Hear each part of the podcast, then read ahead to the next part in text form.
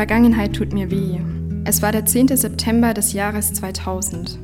Das Datum hat sich mir eingebrannt. Ich war 14 Jahre alt. Noch immer hatte ich nicht die geringste Ahnung, was passiert war, aber ich wusste, es ist etwas richtig Schlimmes geschehen. Etwas Furchtbares.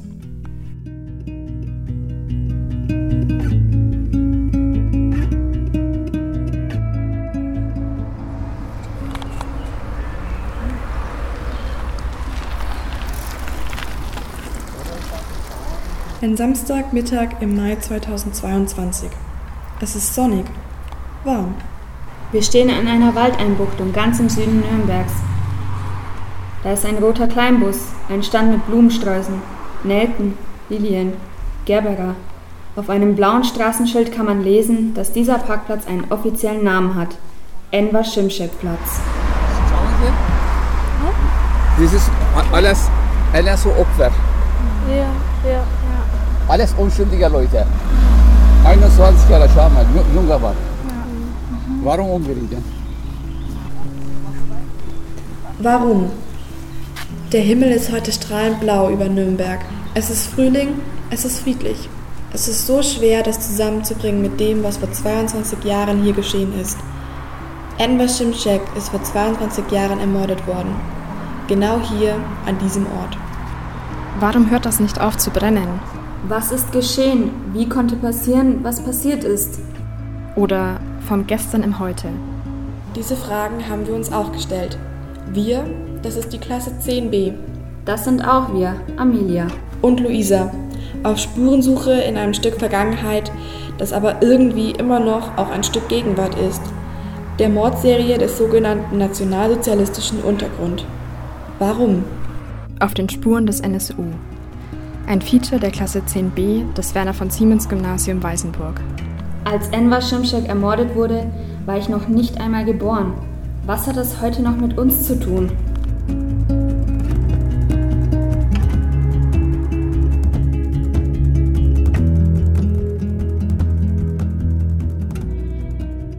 In ihrer Biografie Schmerzliche Heimat erzählt sie Mia Şimşek. Im Sprinter, in dem mein Vater verstorben ist, hatte er auch ein Bild von mir. Ich war Papas Prinzessin schon immer. Wenn er Wochenends Blumen verkaufte an der Straße, habe ich ihn öfter begleitet. Vor fast jeder dieser Fahrten versteckte er einen Schokoriegel im Auto.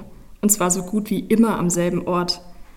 Wenn ich heute einen Snickers esse, muss ich an meinen Vater denken. Wenn Semia Simcek von Erinnerungen mit ihrem Vater erzählt, dann wird ihr Blick ganz warm. Wir können leider keine Aufnahmen machen, aber wir begegnen ihr in Nürnberg auf einem NSU-Tribunal. Sehr ernst wirkt sie da, aber gefasst. Man merkt, es ist nicht das erste Mal, dass sie vor Publikum ihre Geschichte erzählt und Forderungen stellt. Laut Wörterbuch ist ein Tribunal ein Forum, das in einer öffentlichen Untersuchung gegen behauptete Rechtsverstöße von Staaten oder Ähnlichem protestiert. Ein Ort also, an dem Menschen den Staat oder staatliche Institutionen zumindest symbolisch anklagen können, wenn sie den Eindruck haben, ihnen ist Unrecht widerfahren. Das Unrecht, das Semir Simcek erlebt hat, beginnt am 10. September 2000.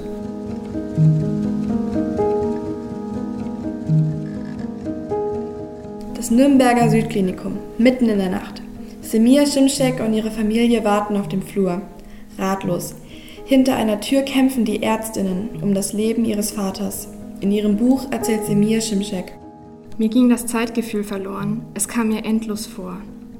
Männer und Frauen in weißen Kitteln liefen an uns vorbei, eilten hin und her, verschwanden hinter Türen, aber niemand sprach mit uns. Ich war todmüde und furchtbar beunruhigt zugleich, konnte kaum einen klaren Gedanken fassen. Alle möglichen Fragen kreisten mir im Kopf herum.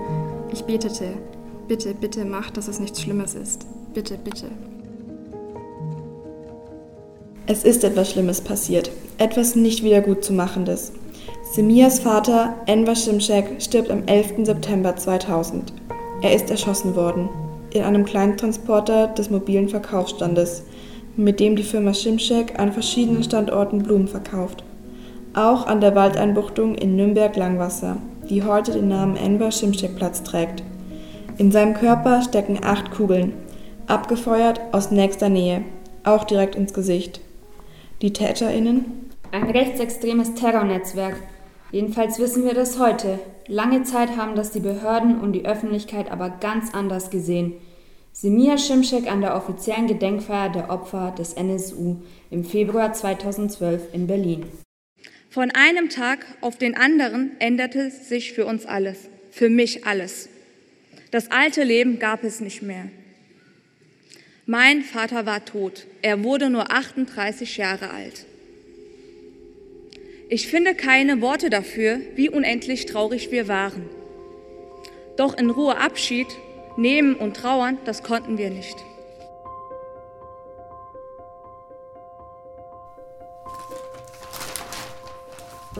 Schlussstrich unter einem Kleingewerbekrieg. Aus Angst schweigen die Türken. Dönermord. Nun wird bei Banken gefahndet. Dubiose Autohandelsgeschäfte. Die Familien, für die ich hier heute spreche, wissen, wovon ich rede. Elf Jahre durften wir nicht einmal rein Gewissens Opfer sein. Immer lag da die Last über unserem Leben, dass vielleicht doch irgendwer aus meiner Familie, aus unserer Familie verantwortlich sein könnte für den Tod meines Vaters. Dönermorde, Soko Halbmond, elf Jahre lang nicht rein Gewissens Opfer sein? Um was geht es hier eigentlich? Was ist passiert? Warum?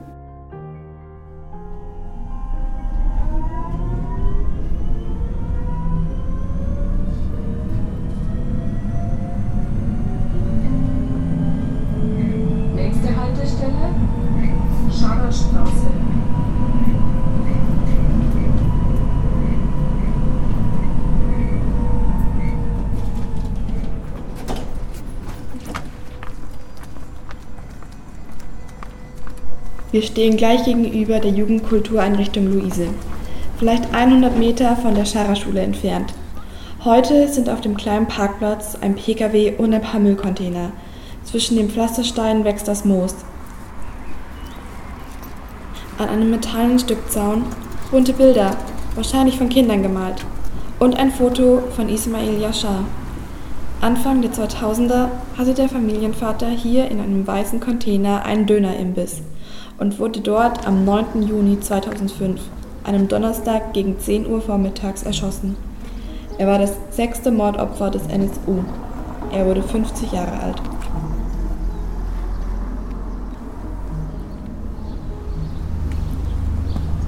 Ich finde auch den, den Gedanken einfach so krass, dass es einfach hier direkt neben der Schule ist und es einfach an, an dem Tag vormittags ähm, Ismail Yashara erschossen wurde. Und ich finde es auch krass, wie, wie sich die Kinder dann wahrscheinlich gefühlt haben, wenn sie sowas mitbekommen.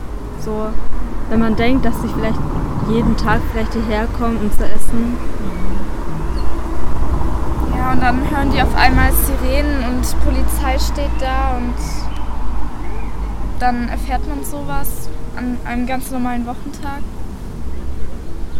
Die Anteilnahme war gerade unter den SchülerInnen tatsächlich riesig. Noch heute scheinen vor allem auch Kinder und Jugendliche diesen Gedenkort mitzugestalten. Bunt ist es hier. Außerdem ein Teil des Gedenkortes, eine kupferfarbene Tafel, eingelassen in den Boden zwischen all den anderen Pflastersteinen. Wir sind alle Kinder dieser Erde, steht da, über einer Weltkugel. Und darunter in Gedenken an unseren Mitbürger Ismail Yashar. Er wurde an diesem Ort am 9. Juni 2005 aus rassistischen Gründen ermordet. An diesem Ort. Ein komisches Gefühl hier zu stehen. Und während wir da so stehen, eilt ein Mann an uns vorbei. Hastig, vielleicht ein bisschen kopflos. Er tritt auf die Gedenktafel, einmal mitten auf die Weltkugel. Wir sind alle Kinder dieser Erde. Ganz unbekümmert. Das zieht im Bauch. An diesem Ort ist Ismail Yashar gestorben. Und der Mann läuft achtlos darüber hinweg. In Gedanken vielleicht schon in der Tram oder beim Einkaufen oder der Arbeit. Weiß er, was hier geschehen ist? Wie oft bin ich schon über so einen oder so einen ähnlichen Stolperstein gelaufen, ohne mich damit zu beschäftigen, welche Geschichte er erzählt. Ob dieser Mann öfter hier vorbeikommt, ob er schon jemals Halt gemacht hat, um zu lesen, was auf dieser Platte steht? Oder hat er sich schon so sehr an sie gewöhnt, dass sie ihm gar nicht mehr auffällt? Interessiert ihn überhaupt, was hier geschehen ist? Oder ist es ihm einfach egal? Wie vielen Menschen ist egal, wer Ismail Yashar war und was mit ihm passiert ist. Musste Ismail Yashar auch deshalb sterben, weil rechte Gewalt zu lange so egal gewesen ist, weil sie zu lange arglos beiseite geschoben wurde?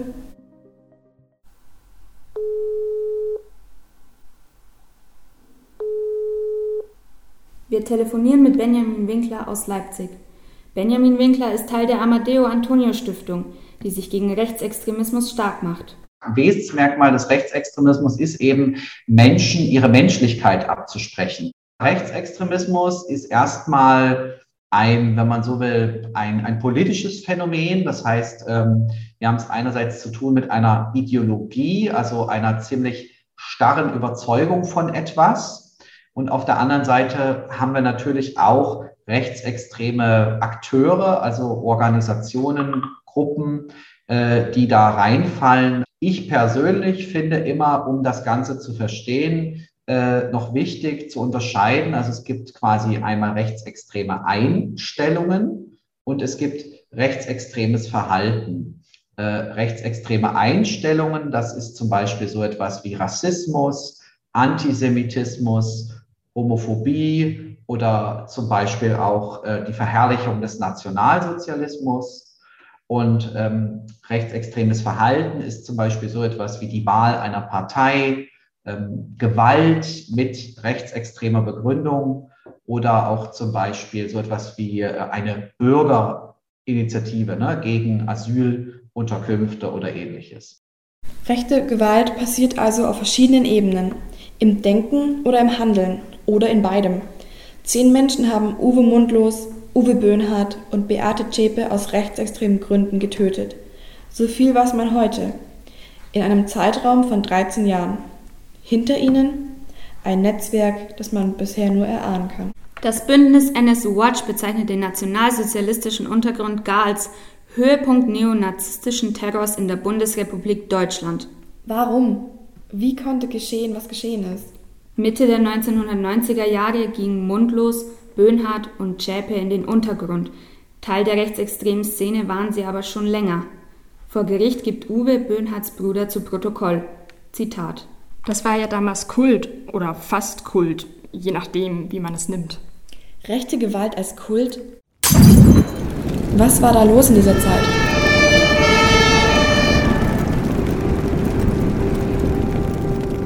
Na gut, ich meine, das waren so die 90er Jahre in Ostdeutschland und äh, das ist halt die Zeit gewesen, in der zum einen ähm, die Jugendlichen oder die jungen Erwachsenen, die damals, äh, sagen wir mal so 18, 19 Jahre alt waren, ne, äh, dass die noch so halb in der ehemaligen DDR aufgewachsen sind und dann ähm, als Jugendliche oder junge Erwachsene hinein in dieses wiedervereinigte Deutschland äh, gelangt sind. Ne? Und und dann brach eben das DDR-System 1989, 1990 in sich zusammen. So, und äh, Jetzt ist dieser Umbruch von DDR in BRD für viele nicht leicht gewesen. Ne? Also in vielen Familien kam es zum Verlust von Arbeitsplätzen. Dann gab es natürlich damals auch schon so diesen Trend von Ostdeutschland nach Westdeutschland zu ziehen, weil man dort besser arbeiten konnte. Also auch Familien sind zerbrochen.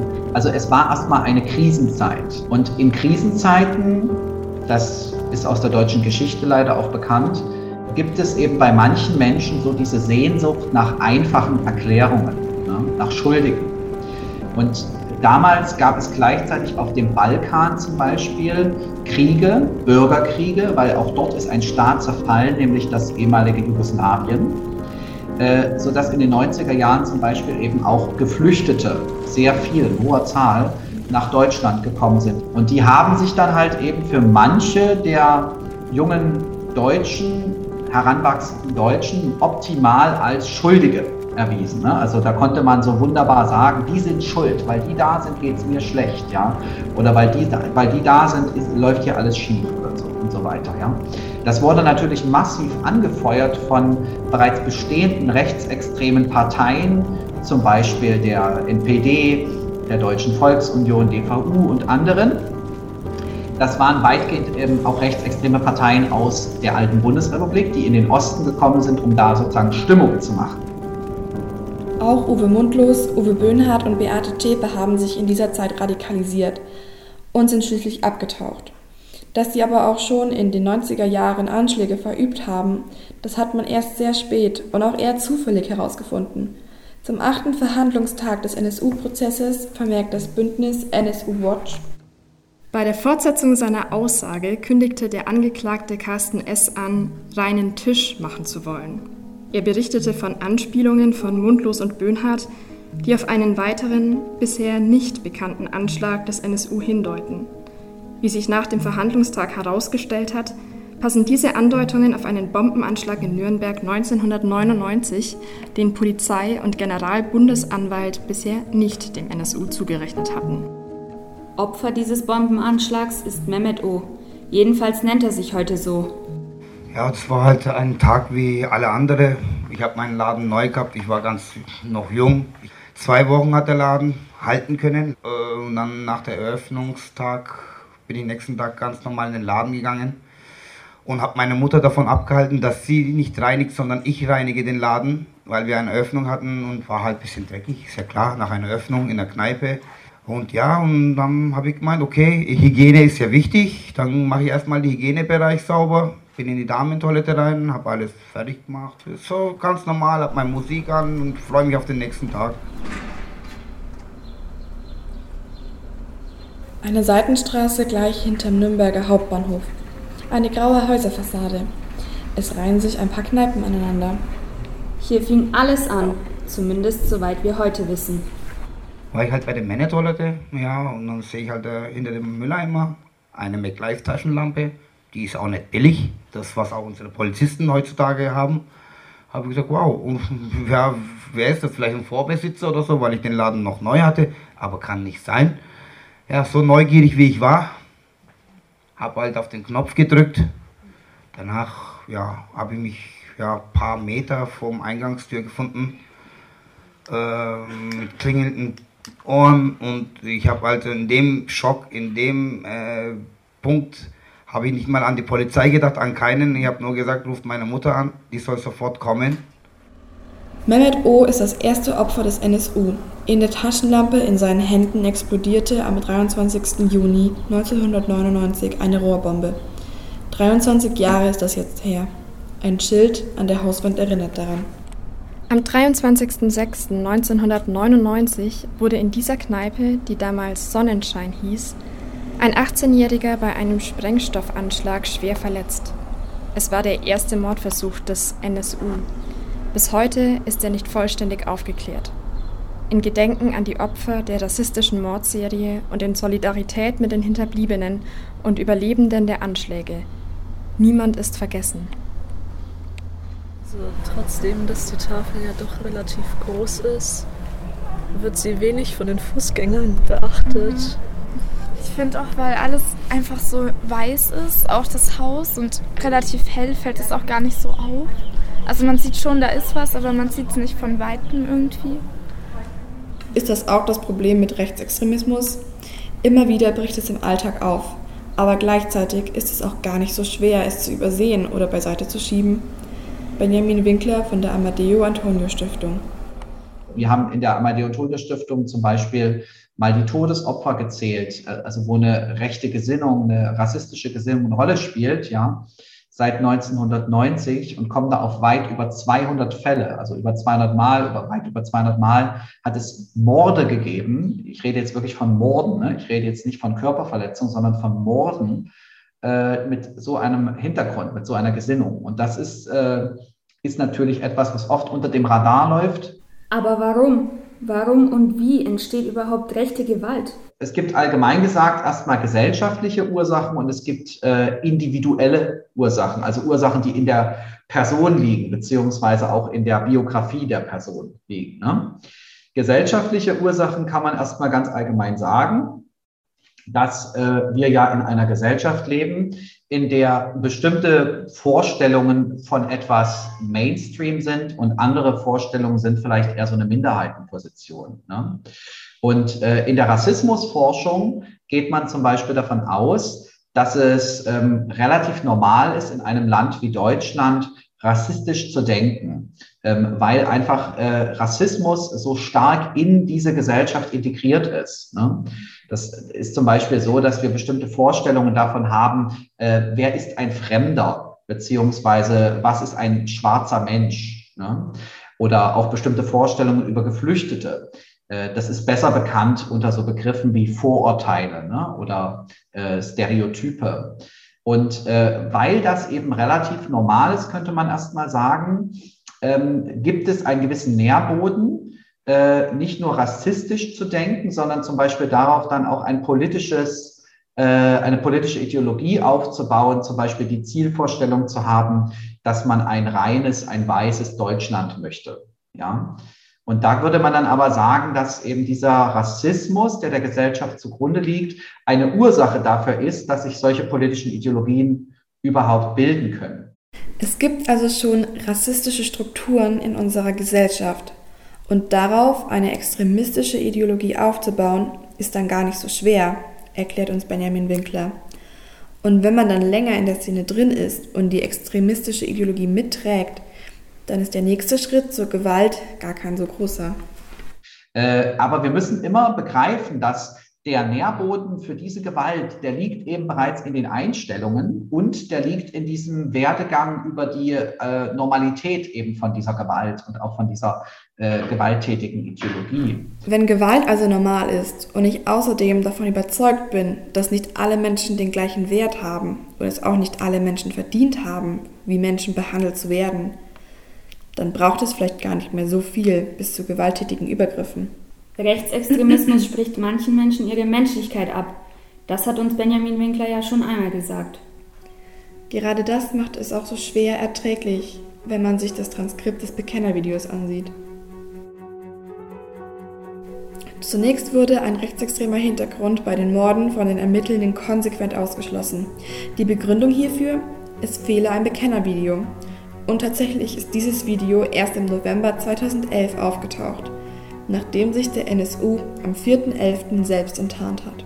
Das Bündnis NSU Watch hat ein Transkript dieses Videos erstellt. Und selbst nur dieses Transkript durchzulesen, ist schwer auszuhalten. Die Morde und Attentate werden beschönigt und verniedlicht. Es wäre alles nur ein Spiel. Und das sogar mit Fotos, die die TäterInnen an den Tatorten gemacht haben müssen. In ihrer Biografie Schmerzliche Heimat macht Semir Şimşek deutlich, was es für sie bedeutet hat, dieses Video sehen zu müssen. Sie hatten meinen Vater niedergeschossen und dann fotografiert. Während er im Sterben lag, hatten sie sich seelenruhig über ihn gebeugt und auf den Auslöser gedrückt. Hinterher inszenierten sie den Mord, als wäre ihre Tat nichts weiter als ein großer Spaß. Dieser Zynismus war mehr, als ich ertragen konnte.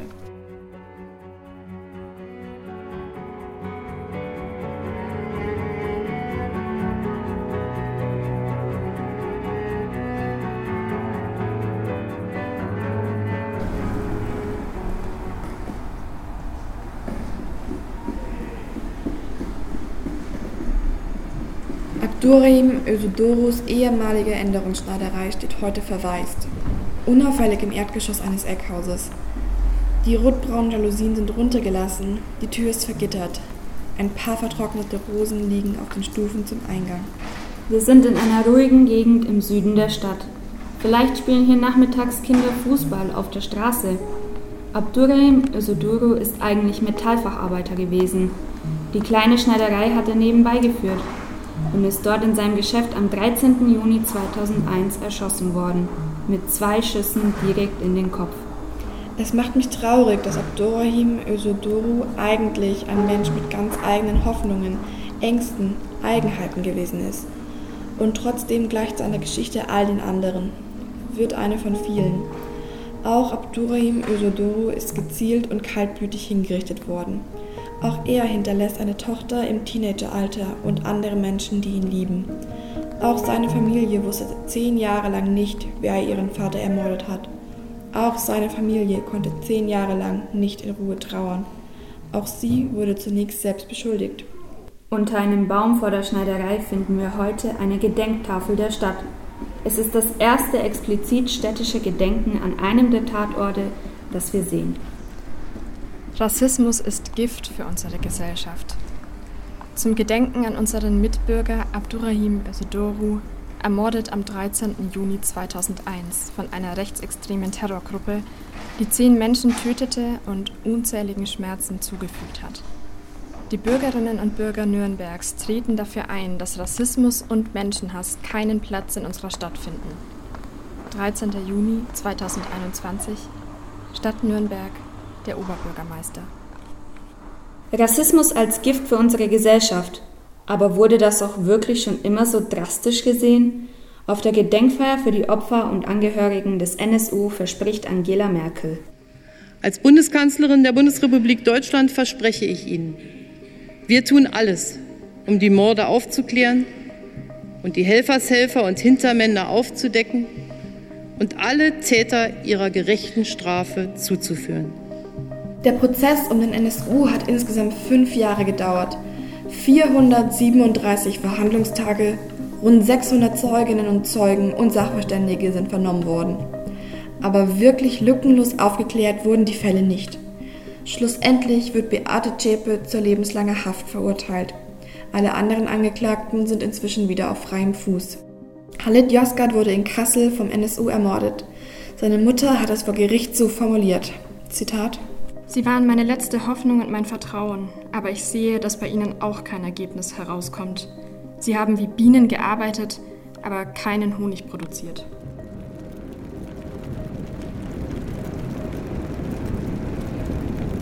Zombiefeuer. Das ist tatsächlich ein meteorologischer Begriff für Brände, die scheinbar in den Griff gebracht wurden, aber die unterirdisch weiterschwellen, um dann irgendwo wieder auszubrechen. Rechte Gewalt als Zombiebrand? Warum hört das denn nicht auf zu brennen?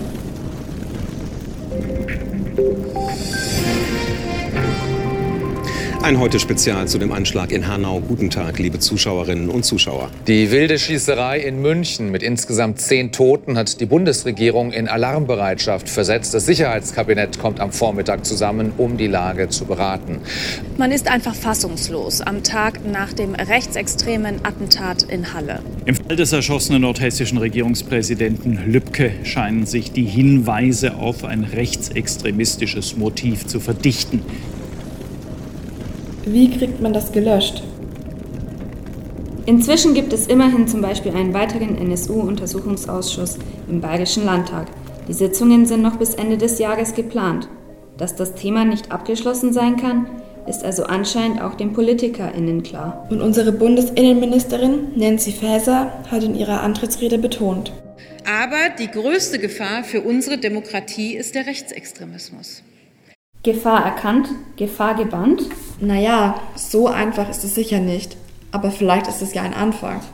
Für Benjamin Winkler ist klar, das Problem mit rechtsextremistischen Gewalttaten muss grundlegend angegangen werden. Wir müssen an den gesellschaftlichen Ursachen arbeiten und das sind eben zum Beispiel diese Ungleichwertigkeitsvorstellungen. Und äh, je mehr wir die sozusagen wegkriegen, desto weniger wird Rechtsextremismus einen Nährboden haben. Ne? Das ist ganz wichtig. Ähm, das heißt nicht, dass wir uns das, also dass, dass nur das passieren darf. Wir müssen natürlich auch sehen, dass es Leute gibt, die sind jetzt schon so sozialisiert und die sind eben sehr gefährlich, weil die zum, zum Beispiel Straftaten, Gewalttaten planen und so weiter. Ne? Brauchen wir natürlich auch die Sicherheitsbehörden, die auf die schauen und äh, repressiv gegen die vorgehen, ne? ganz klar. Aber wir müssen ja immer auch irgendwie das Ziel vor Augen haben, eine Gesellschaft zu erreichen, in der Gleichwertigkeit das oberste Prinzip ist ne? und ähm, in der sozusagen rechtsextreme Ideologie schon deswegen wenig Chancen hätte.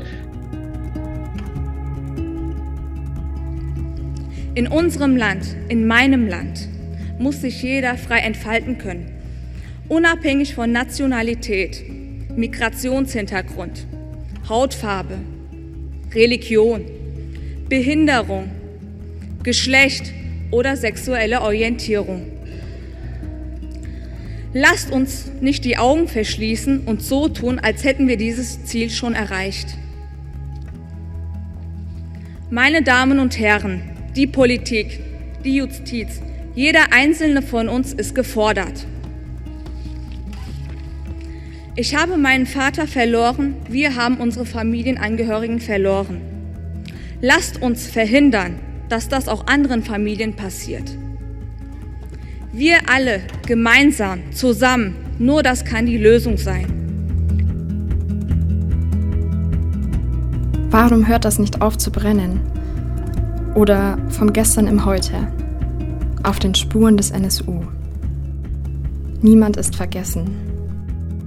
Enver Şimşek, Abdurrahim Özoduru, Süleyman Taşköprü, Habil Kilic, Mehmet Turgut, İsmail Yaşar, Theodoros Bulgaridis, Mehmet Kubaschik, Halit Yozgat, Michelle Kiesewetter und alle die, denen rechte Gewalt Leid zugefügt hat.